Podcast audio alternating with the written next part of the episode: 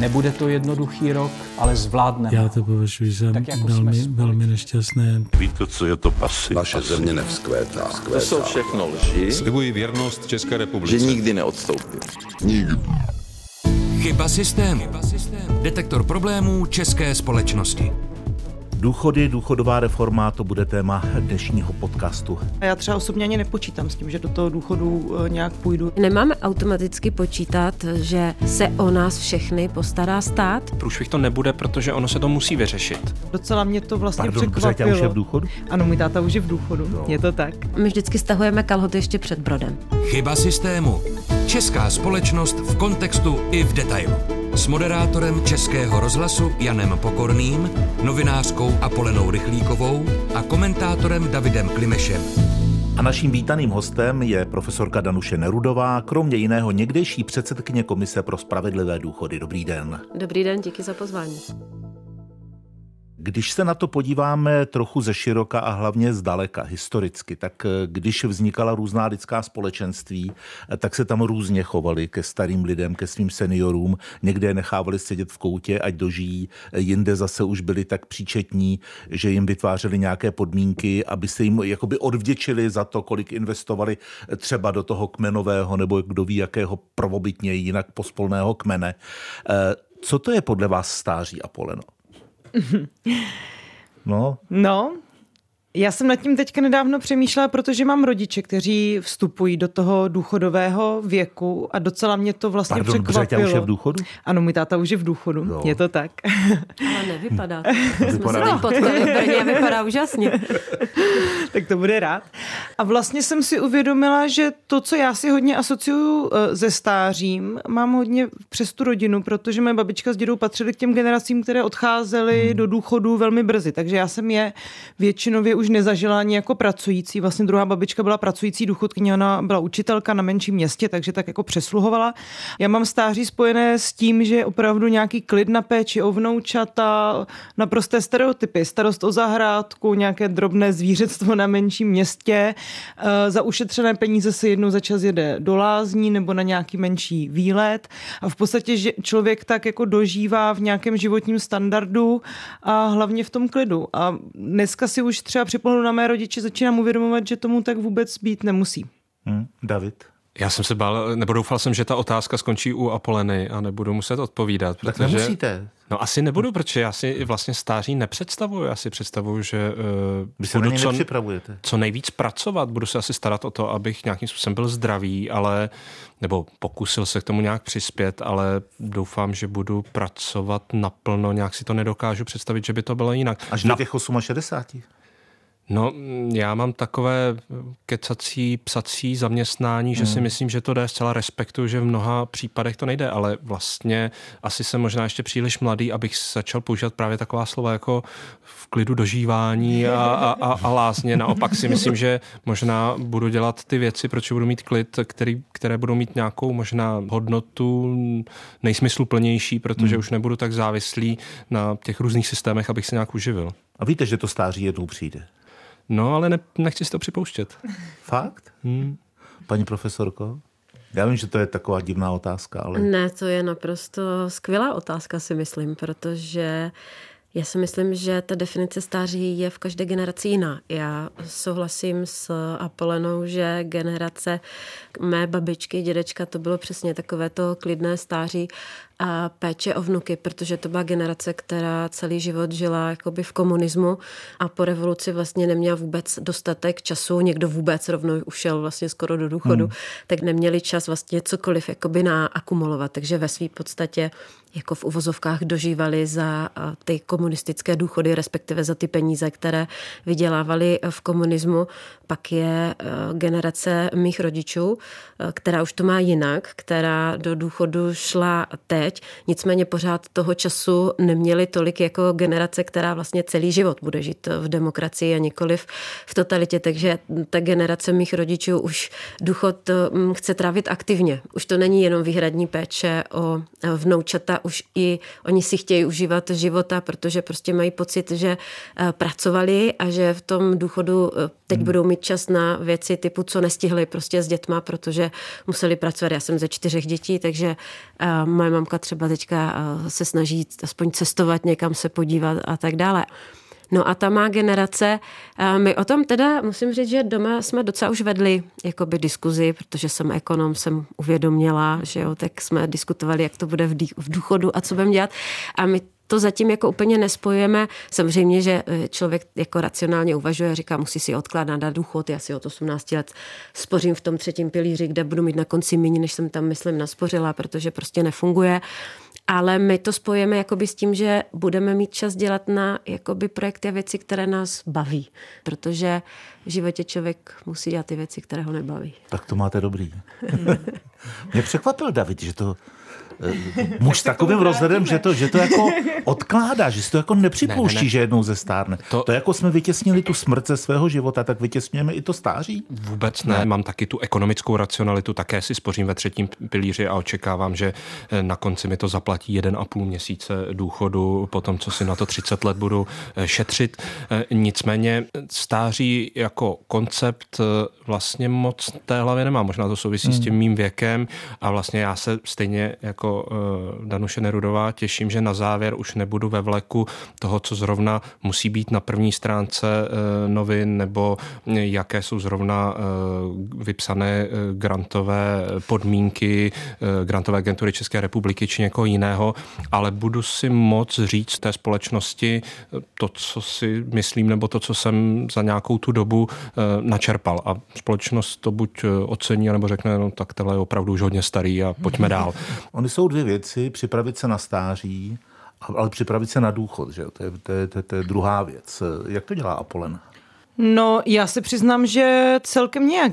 Já nemám podle mě moc ekonomickou racionalitu, tak tady dneska budu hrát toho podle mě klasického českého občana nebo občanku. Jednak je to samozřejmě dané způsobem, kterým pracuji. Já jsem sice člověk, který se narodil v roce 89, to znamená celý svůj život prožil ve svobodné společnosti, ale zároveň jsem taky člověk, který mnoha důsledky vlastně třeba pracuje v prekarizovaných pracích.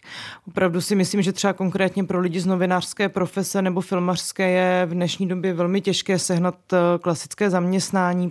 Trošku to souvisí s nastavením toho trhu. Dřív jsem asi snila o tom, že budu takzvaný ten volnonožní člověk a dneska bych dala opravdu všechno za to, abych byla ten klasický zaměstnanec. Vlastně v tom spatřu mnohem víc benefitů. Takže to moje příprava na důchod asi nebude úplně velká. Snažím se samozřejmě taky nějak šetřit. Teďka do toho přišla ta inflace. Člověk vlastně samozřejmě, i když je z takhle privilegované rodiny, jako jsem já, to se asi musí říct, že my jsme asi z nějaké vyšší střední třídy, moje rodina, tak má velkou výhodu v tom, že rodiče třeba naakumulovali už nějaký kapitál, ale opravdu si čím dál tím víc, tím, že mám děti, uvědomuju, do jaké míry vlastně ta moje budoucnost závisí na tom, co zvládli za ten svůj život vybudovat mí rodiče.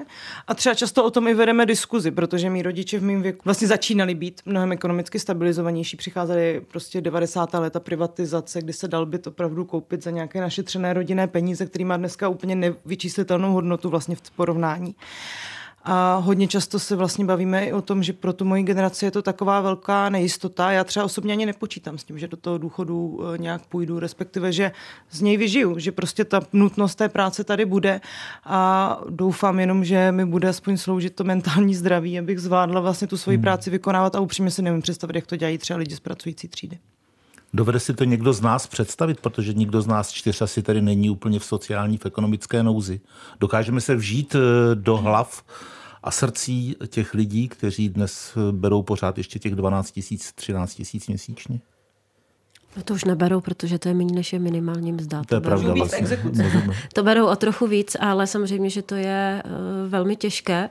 A já si myslím, že teďka je potřeba, aby jsme vlastně, Apollena to trošku změnila, tady otevřeli to téma, jste říkala, že si myslíte, že jako z toho důchodu nevyžijete, no to je realita, z toho důchodu vlastně nevyžije nikdo.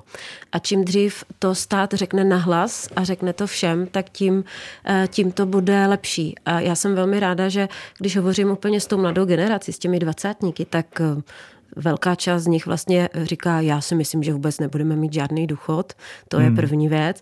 A druhá věc říká, no já vím, že z toho státního důchodu nevyžijeme. A všichni se snaží nějakým způsobem se zařídit podle sebe. To neříkám, že by si spořili ve třetím pilíři, protože dneska mladí lidé ví, že třetí pilíř opravdu není jako produkt, který by jim zajistil důchod na stáří.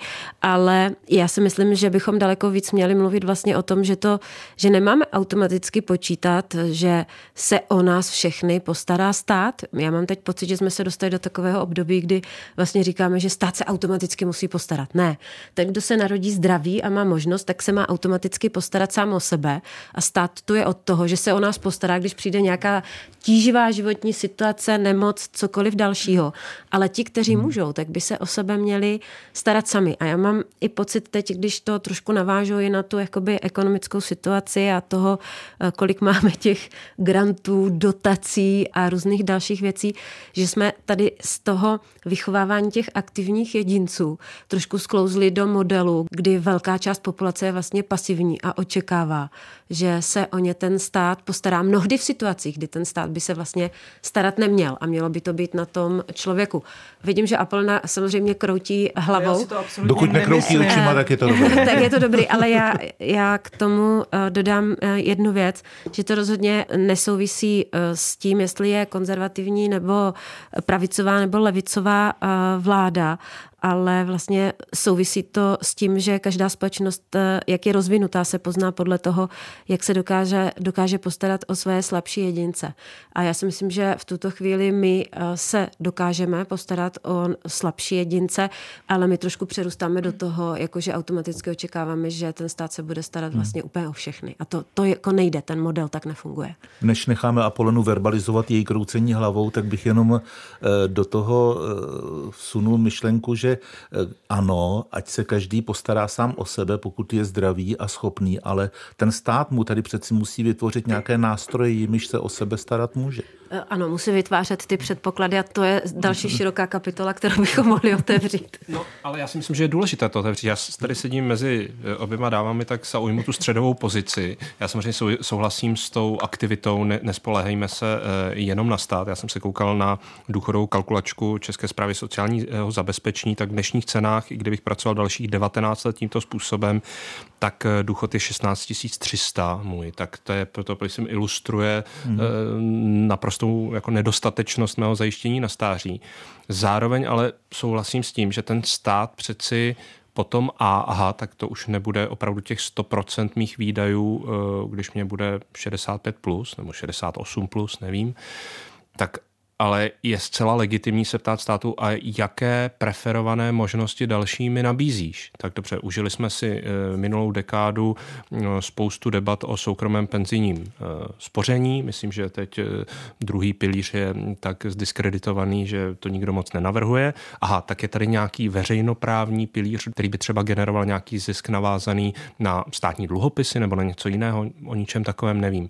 Je to ta nekonečná podpora třetího pilíře, a na začátku jsme tady trochu ironicky s Danuší Nerudovou řekli, že asi neočekáváme z toho nějaké závratné příjmy. No ale pak tedy co? A já mám trošku strach, aby jsme se neupokojili jenom s tím, že lidé teda se smíří s tím, že asi teda žádný moc velký důchod mít nebudou, že to budou spíš takové žebračenky.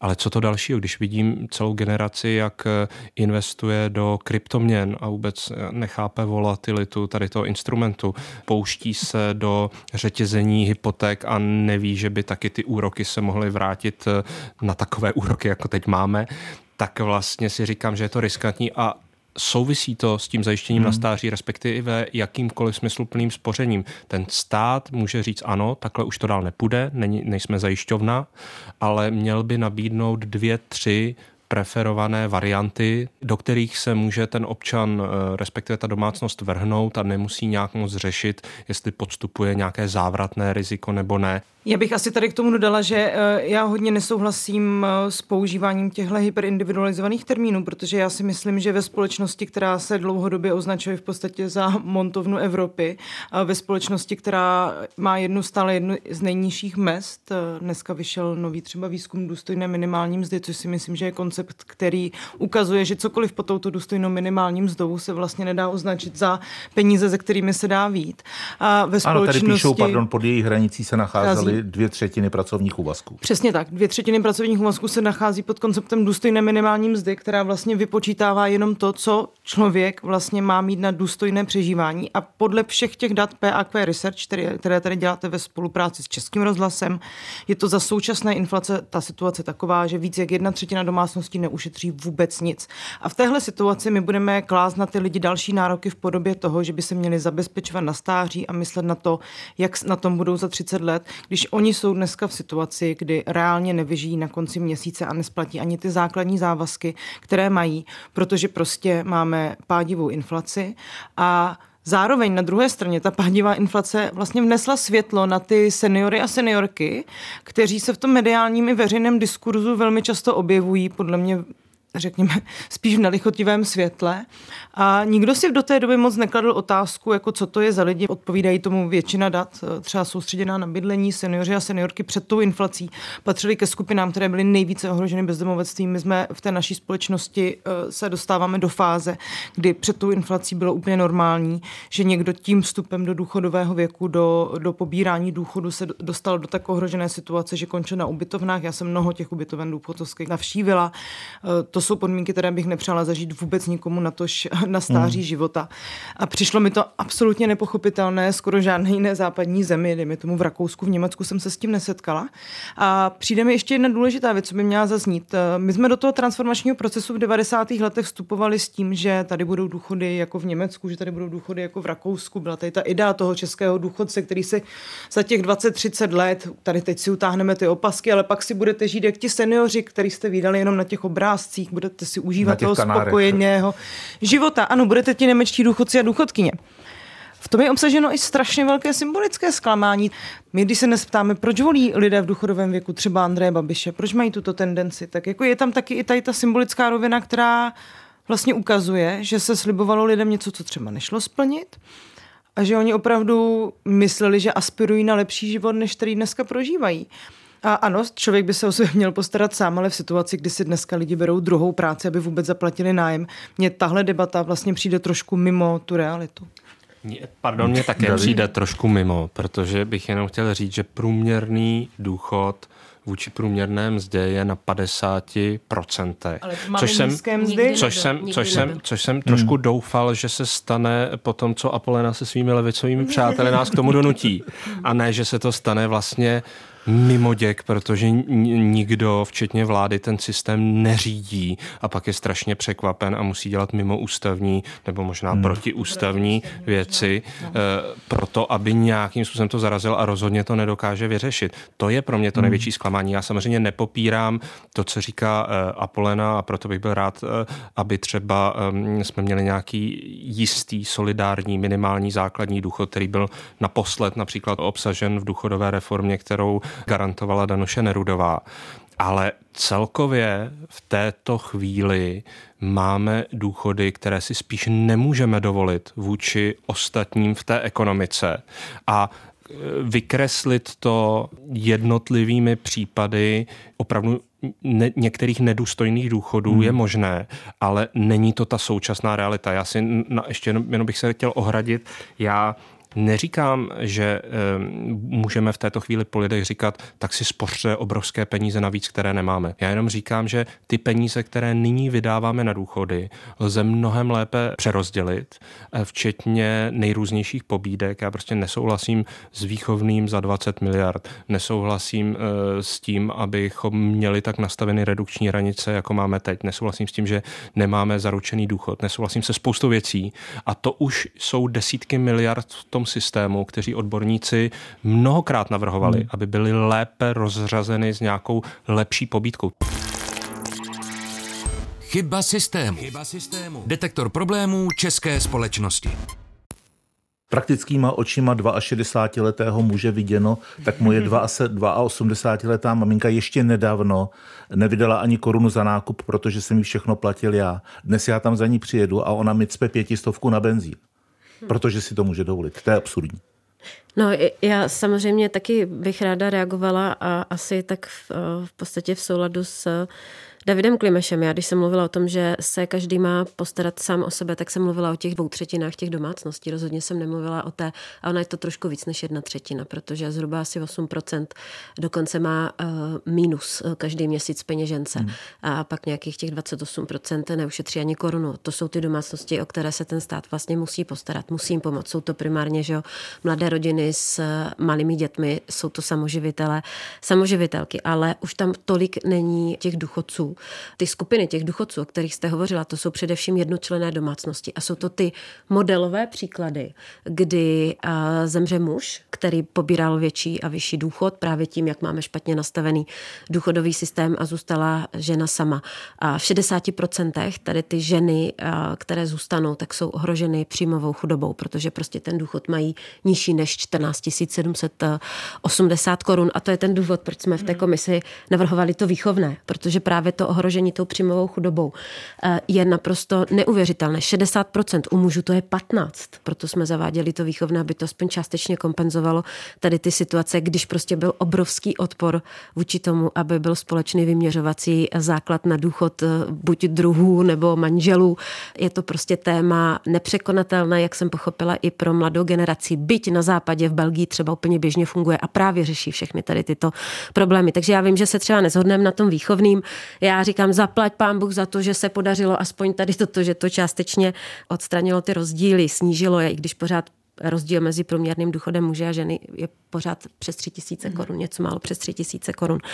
No a k tomu, že jsme těm důchodcům lhali, no já musím říct, že já jako já velký. Myslím, že vy, ani jo, jasně, já. Ale já obecně, myslím, že byla nějaká společenská jakoby smlouva, atmosféra. Ono totiž víte, co v 90. letech to utahování opasků, my jsme měli tu vizi. My jsme měli tu vizi, že nám bude líp, že doženeme to, že Německo, že budeme mít ty důchody jako v Německu, jenomže po té vizi nepřišlo nic.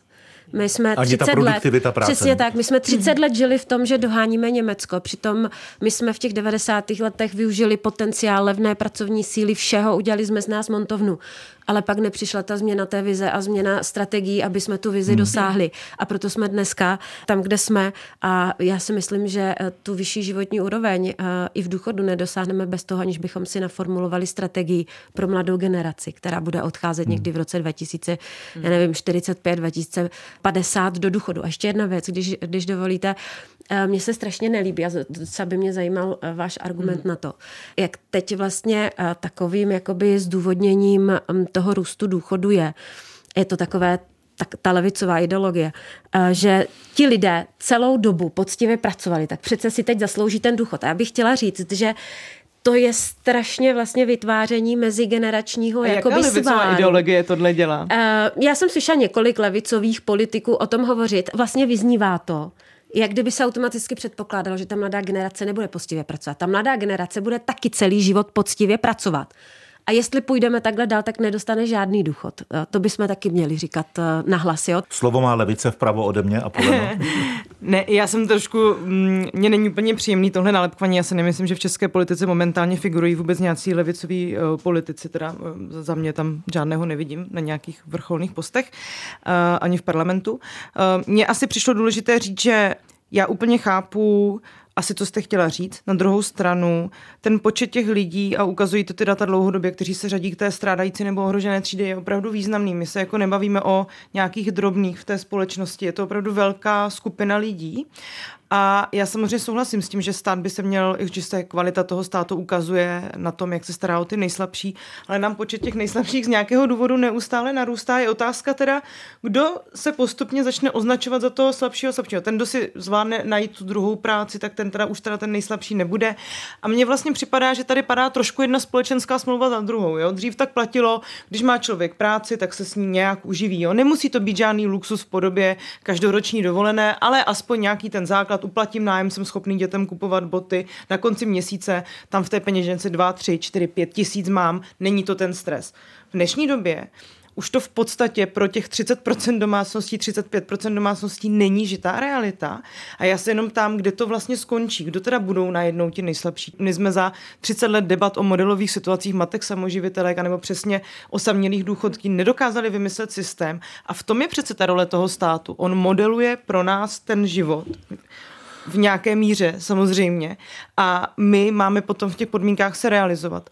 A tady se opravdu nedaří ty podmínky nastavit tak, aby v ní i lidi, kteří jsou za normálních okolností přece schopní, zdraví a aktivní a chtějí se sami o sebe starat, protože realita je taková, že nikdo nechce být závislý na sociálních dávkách. Pro většinu lidí je to stigma. Ti lidi chtějí za tu práci dostat peníze, chtějí si šetřit na ty důchody, opravdu nechtějí rozhazovat. Tak ten stát a ty vlády mají připravit takové podmínky, aby to ti lidi dokázali. A to se bohužel neděje. A ta debata potom vypadá nehezky. Já teda mezi dámami zase zaujmu středovou pozici, jestli mohu, ona je to pro mě nejbezpečnější tady.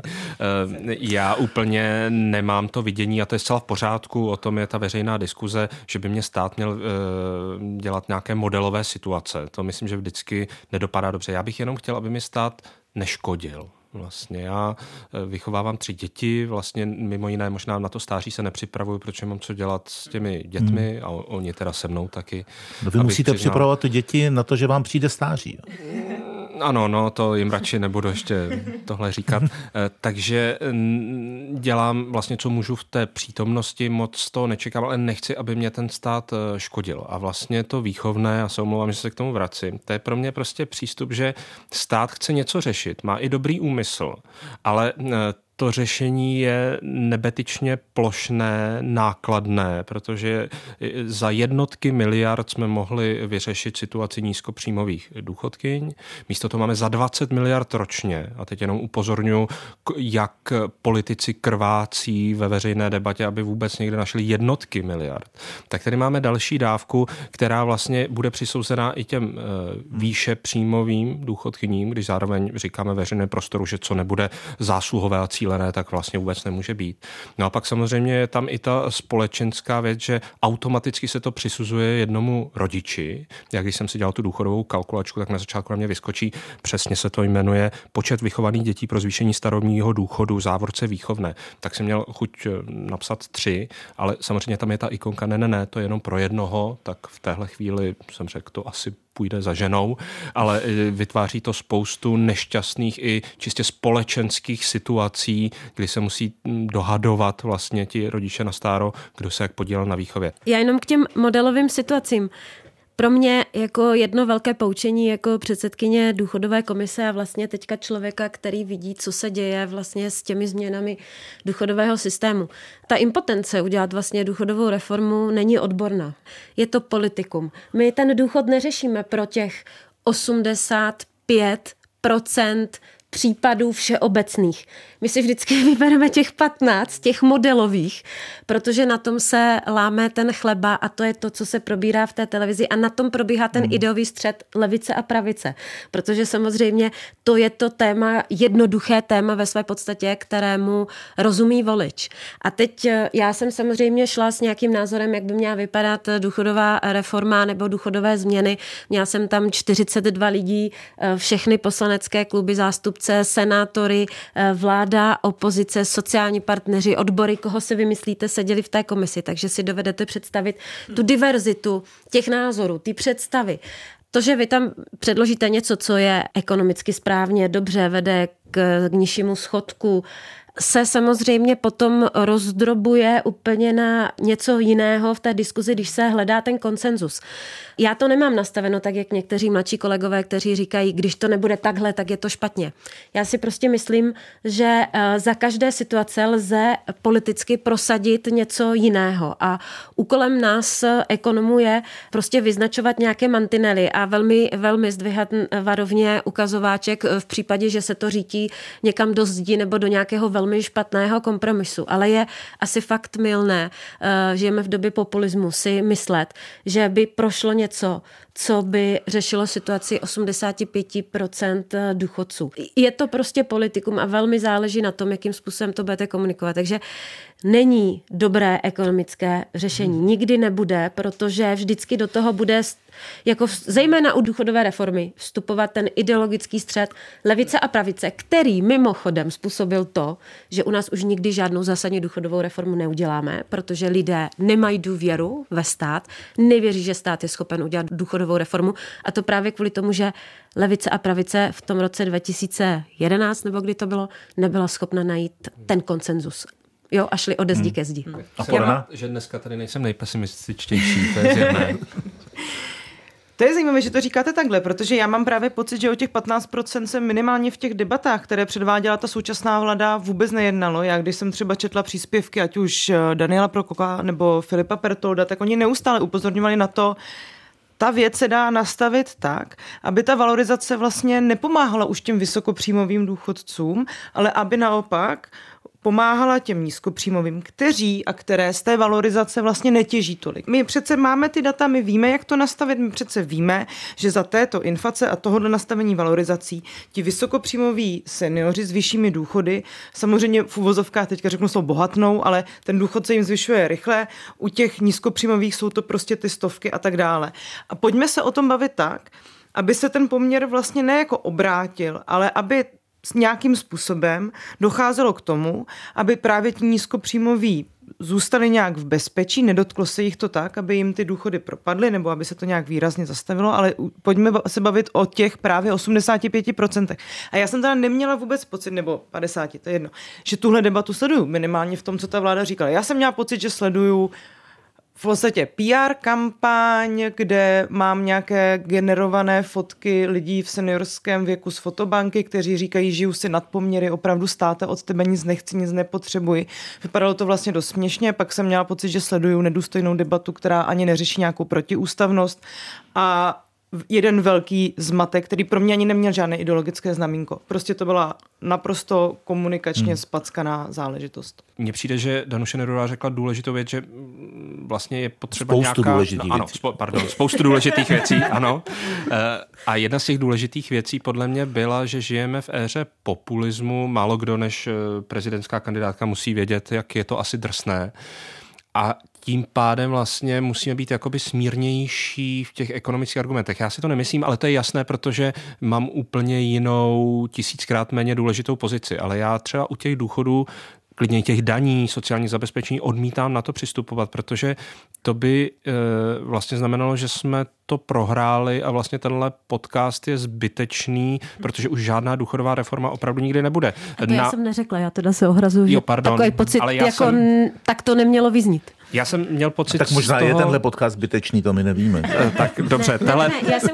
Já jsem chtěla jen říct, že já jsem do toho šla s nadšením ekonoma, který měl přesně jasnou jakoby představu toho, jak by měla vypadat ta správná důchodová reforma, tak aby moje generace a generace mých dětí důchody měla, ale v té důchodové komisi jsem skutečně v praxi zažila, že na konci dne to je politik, který má politickou odpovědnost, a velmi často je to vlastně dojdete třeba na polovinu cesty a je to maximum možného, co za dané politické konstelace jste schopen dosáhnout. To jsem chtěla říct. Jo. Ale že, paní profesorko, pardon, z vaší zkušenosti, vy jste říkala, že v téhle době populistické ta debata vypadá tak, jak vypadá.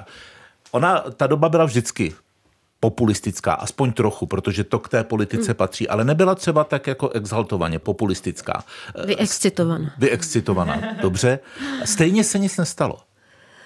Ano, já jsem jen chtěla dokreslit, že je daleko těžší v takovém prostředí vlastně prosazovat reformy. Je to prostě daleko těžší. Ale ta vláda má opravdu velmi pohodlnou většinu ve sněmovně a mohla by minimálně tyhle základní věci vlastně dělat trošku jiným způsobem. Já si to uvědomuju, že není to jenom o tom. Pohodlnou jako většinu má, ale já znovu říkám, tak to zásadní reforma, pokud teda my pořád o ní mluvíme, ale nevíme, co bude předloženo a v jaké podobě. Opravdu potřebuje konsenzus napříč Jo. A tady pořád všichni dávají za příklad jakoby Francii, ale já bych chtěla říct, že si to dáváme jako za příklad v tom špatném slova smyslu. Jo. Tam se všechny ty stávky odehrají. Macron má poslední období, znovu už nemůže být prezident. A ta důchodová reforma bude i přes všechny ty stávky a to, co se v té Francii děje, tak prostě bude. A my právě tady se nic takového neděje a my vždycky stahujeme kalhoty ještě před brodem. To je ten náš zásadní problém. A tak víte, jak jsou ve Francii chudáci, řidič TGV tam jde do důchodu už až někdy v 50 letech, protože se mu dělají mžitky před očima z těch sloupů. No kdybyste jezdil tak rychle, to tady neznáme, že ty rychlosti na těch našich železničních koridorech, tak byste fakt zavíral oči, ani ty mžitky byste neměl. Chyba systému. Česká společnost v kontextu i v detailu. Jestli mohu, jenom dvě poznámky. Jedna vlastně k té smírnosti v rámci toho nastupujícího exitovaného populismu, to je hezký obrat. Já jenom chci... ne říct... exitovaný. To bude. Jenom chci říct, že vlastně já si myslím, že místo té konsenzuality je potřeba čím dál vlastně radikálnějších pozic, protože u těch důchodů v roce 90 bylo potřeba najít shodu z 1,3 milionu lidí starších 65 let. Teď je to 2 miliony. V roce 2050 to bude 3,1 milionu. Pardon, neznám přesná čísla, ale ten nárůst je extrémní a nezapomeňme, že zrcadlově s tím klesá ten poměr lidí v produktivním věku v té společnosti. Vlastně je naprosto politicky jasné, proč všechny strany chtějí teď ve velkém upokojit ty stávající důchodce, protože je to strašně silná voličská skupina. Kdybych přistoupil na to, že je potřeba hledat ten konsenzus, tak vlastně už nikdy ho nedobereme se, protože ten zájem aktuálních seniorů je vlastně tak násobně se počítající v průběhu dalších dekád, že to prostě nejde. V tom jsem viděl ten pesimismus, se kterým se nechci smířit. A jestli můžu ještě jednu poznámku k té Francii, byť tady na Francii máme vás jako odborníka. Ne, já si pamatuju jenom, kolik bere řidič TGV. Tak jenom chci říct, že ano, ty demonstrace vypadaly a vypadají hrozivě. To projítí legislativní legislativního velmi specifickým paragrafem je něco, o čem určitě se experti na právo můžou donekonečna ještě pobavit. Nicméně, já jsem tam byl v té předvolební kampani ve Francii a skutečně Macron toto sliboval ve svém volebním programu, říkal, jaké k tomu navrhuje další doplňkové sociální opatření, pak to prosadil, nemá většinu, zvolil si nějaký způsob a ano, Francie hoří barikády. Ale jako já bych byl vděčný, kdyby aspoň v České republice do těch voleb sněmovní strany šly s nějakým důchodovým nebo daňovým programem. Jak se směje. Protože já jsem myslela, že byste byl rád, kdyby v nás hořely barikády. Ne. Chtěl jsem říct, že Macron skutečně teď je asi v nějakém sedle své popularity a Francie je v nepokojích, ale on to navrhoval a nabízel svým voličům předvolební kampani a ti ho zvolili. A tady upřímně řečeno, já se absolutně nemůžu orientovat v ekonomických a sociálních věcech podle programu stran, které ať už vyhrály ty sněmovní volby nebo je prohrály, protože tam není vůbec nic. Takže my tady čekáme na toho Yetiho, na důchodovou reformu, ale absolutně nijak nesouvisí s předvolebními programy, protože každý politik se právě bojí té radikálně rostoucí armády seniorů, kteří právě požadují důstojné zabezpečení, speciálně ještě, když je krizová situace. Možná mě u toho napadají dvě věci, o kterých jsme se tady ještě trochu nebavili. Na začátek samozřejmě Macron ty volby vyhrál, bylo to teda taky částečně proto, že se stal jediným v podstatě legitimním kandidátem těch voleb a spojili se za ním všechny ty demokratické síly. Bylo to vlastně bezprecedentní, už podruhé skoro vlastně u něj a opravdu myslím, že se Francie bude bát, jako co přijde v těch následujících prezidentských volbách právě i tady kvůli tomuto kroku. Další věc je, že ve Francii se teda demonstruje proti opatření, které je 64 let od chodu do důchodu, nižší než u nás. A mě možná, když jsme se o tom bavili, taky zajímá trošku to hledisko těch lidí, protože si myslím, že ta důchodová reforma by měla být taky diskutovaná nějak šířeji. Jsou země, u nás se teďka navrhuje těch 68 let, jsou země, kde to tak funguje, některé z nich jsou země skandinávské. Ale to jsou taky země, kde se lidé dožívají ve zdraví nejvyššího věku. A my opravdu se v České republice v tom žebříčku dožití ve zdraví řadíme k té nižší polovině. A otázka důchodové reformy je přece úzce svázaná i s otázkou nějakého veřejného zdraví a s otázkou dostupnosti zdravotnictví, s otázkou toho, jak vlastně je u nás ta kvalita zdravotnictví distribuována, jak si různé profese, různí lidé z různých tříd mohou dovolit, jaký typ zdravotní péče. A to je něco, co jakoby z těch debat vypadává. My máme dneska to dožití ve zdraví někdy 62 let. Kolik je to u mužů? Tak já se... 62? Je to, pro muže 60,9, pro ženy 62,5. A za takovým Švédskem zaostáváme třeba o 10 let. Takže když se bavíme o tom, pokud budeme prodlužovat dobu do důchodu, tak jaké to taky bude mít ale další ekonomické externality v podobě toho, že vlastně my budeme prodlužovat těm lidem pracovní dobu v nemoci.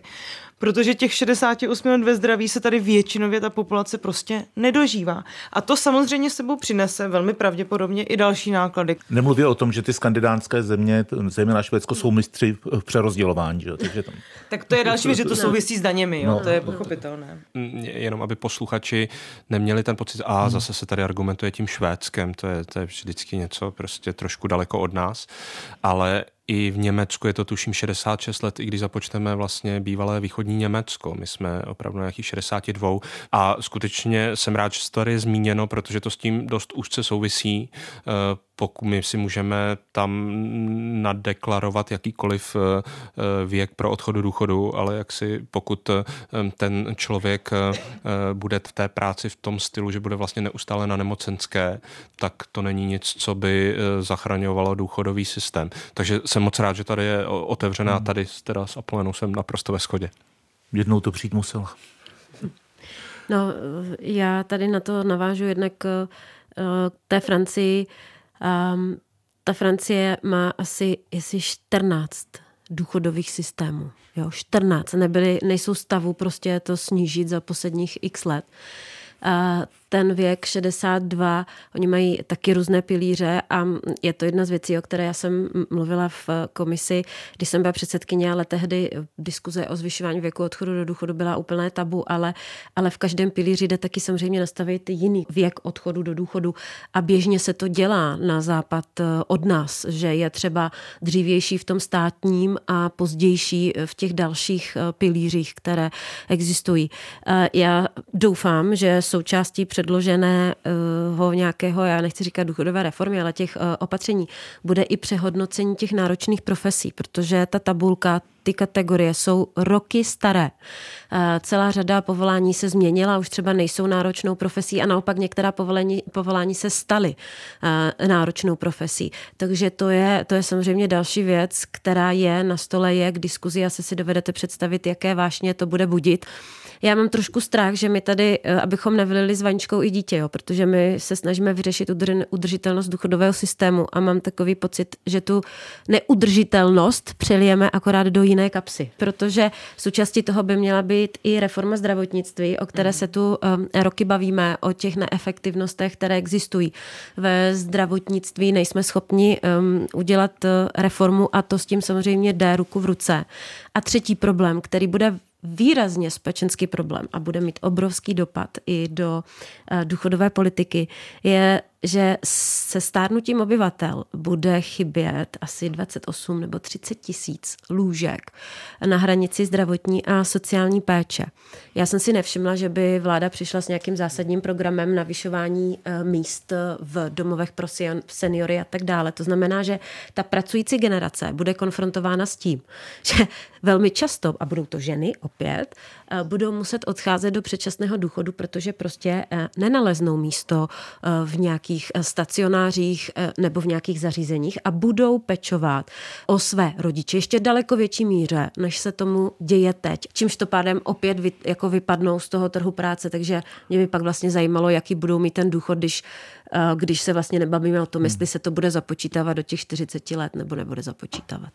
Já tady skutečně dneska nejsem nejpesimističtější, to je zjevné. Jenom jsem chtěl říct, že to není nic, co teda musíme dál odsouvat. Právě díky expertním výstupům, nejenom komise Danuše Nerudové, ale těch asi 1000 komisí, co byly předtím, tak vlastně strašná spousta z těch věcí je spočítána. Většina se asi shodne na tom, řešme ty nízké důchody tím, že tam bude nějaký základní důchod a bavme se o tom parametru. Problém péče už není jenom o ty děti, což se většinou nejvíce zdůrazňovalo, ale právě o ty další závislé osoby, což bude strašně často právě ta nastupující silná seniorská generace nebo několik generací. A asi protože se republika shodne, že asi z roku na rok nevystavíme těch 30 000 lůžek, ani to není asi v souladu s nějakou kvalitou života, jako bychom chtěli dopřát našim starším spoluobčanům, tak zkusme to započítat nějakým způsobem do té závislé doby. Jenom chci říct, abych právě tady měl tu kolonku, že jsem trošku méně pesimistický, že Danuše Nerudová a další odborníci toto všechno propočítali a přepočítávají to už asi 20 let. A znovu se dostávám k tomu mému méně konsenzu a více jasného, klidně radikálního příběhu, protože jakmile vlastně budeme čekat další dekádu, tak už vlastně ten nátlak a zcela oprávněný nátlak starších lidí, aby měli v této současné chvíli dostatečné zabezpečení a nestaríme se o to, co bude potom, tak už bude tak silný, bude více jak 3 milionový, že v podstatě nepůjde vyhrát žádné volby. Že ten radikální příběh přijde, ale z jiné strany. No, já nechci říct radikální, až mě bude 65, také se budu primárně starat o to, jak bude vypadat ten státní důchod, co dostanu za měsíc. Ale jenom, že čím více to budeme odkládat, tím to bude politicky náročnější a chci říct, že vlastně všechny ty věci, o kterých se bavíme, ta provazba mezi důchody a zdravotnictvím, to všechno je, když ne ze 100%, tak z 80% spočítané a chce to mít jenom tu politickou odvahu. Ona by ta debata asi vypadala jinak v období ekonomického růstu a jinak vypadá teď. Měli bychom tomu udělat nějaký závěr. Jak si myslíte, že to dopadne? Bude to průšvih? A teďka pojďme neřešit přání otce myšlenky. To klidně zodpovím jako první. Průšvih to nebude, protože ono se to musí vyřešit. A vyřeší se to v roce 2030, 35 nejhůře, to začne celé krachovat, respektive ty nároky na daně budou tak vysoké, že se to skutečně bude muset změnit. To, o co nám vlastně by tady mělo jít, a je celkem jedno, jestli zleva nebo zprava, je, aby ta reforma byla co nejsociálně citlivější a abychom tady neměli tu Francii s těmi barikádami. A to vlastně každým dalším rokem odkládáme. A skutečně v tom systému je dostatek peněz na to, aby to bylo sociálně citlivé.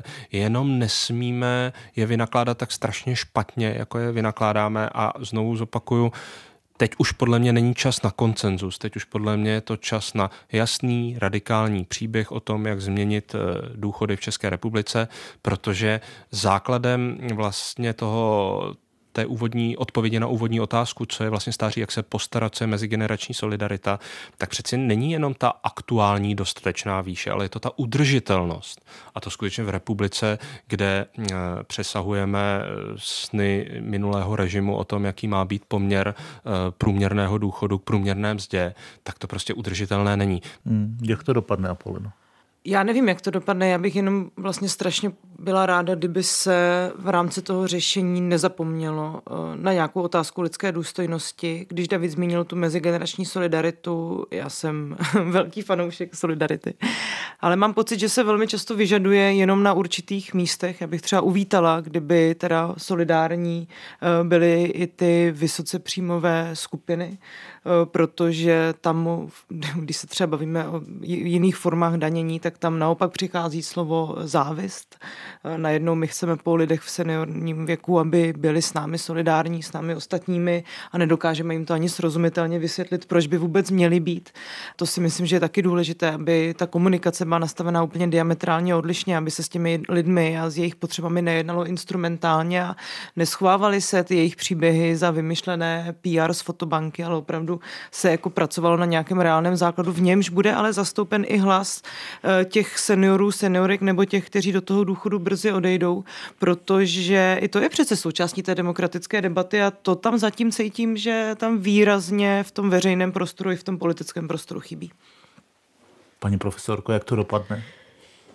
No, já jsem teda poslední. Já si myslím, že to dopadne úplně jinak, než si teď všichni dokážeme představit. Já si myslím, že nás čeká průmyslová revoluce, která proběhne během 1 roku, naprosto změní společnost a zbourá zdi a úplně změní strukturu biznisu, změní strukturu trhu práce.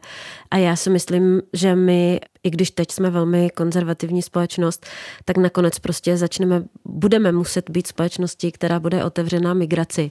A já sázím na to, že nakonec ten náš důchodový systém skutečně vyřeší migrace. Selektivní migrace, protože na trhu práce nám budou chybět lidé a jinak než tím, že skutečně přistoupíme k tomu, že aktivně budeme nabízet zahraničním pracovníkům u nás místa, tak to jinak nevyřešíme. Takže já si myslím, že se to vyřeší, ale nevyřeší se to důchodovou reformou, nevyřeší se to ani zvýšenou porodností, ale vyřeší se to vnějšími vlivy, před kterými vlastně naše země a konzervativní společnost neuteče, protože budou minimálně celoevropského charakteru. Takže tím jste potvrdila, že tenhle podcast byl zbytečný. Tím jsme mohli začít. Já děkuju Apoleně Davidovi, paní profesorce Danuši Nerudové. Naschledanou. Díky za pozvání. Naschledanou. Naschledanou. Slyšeli jste podcast Chyba systému. Detektor problémů české společnosti s Janem Pokorným, Apolenou Rychlíkovou a Davidem Klimešem. Všechny díly najdete na webu Českého rozhlasu Plus, v aplikaci Můj rozhlas i v dalších podcastových aplikacích.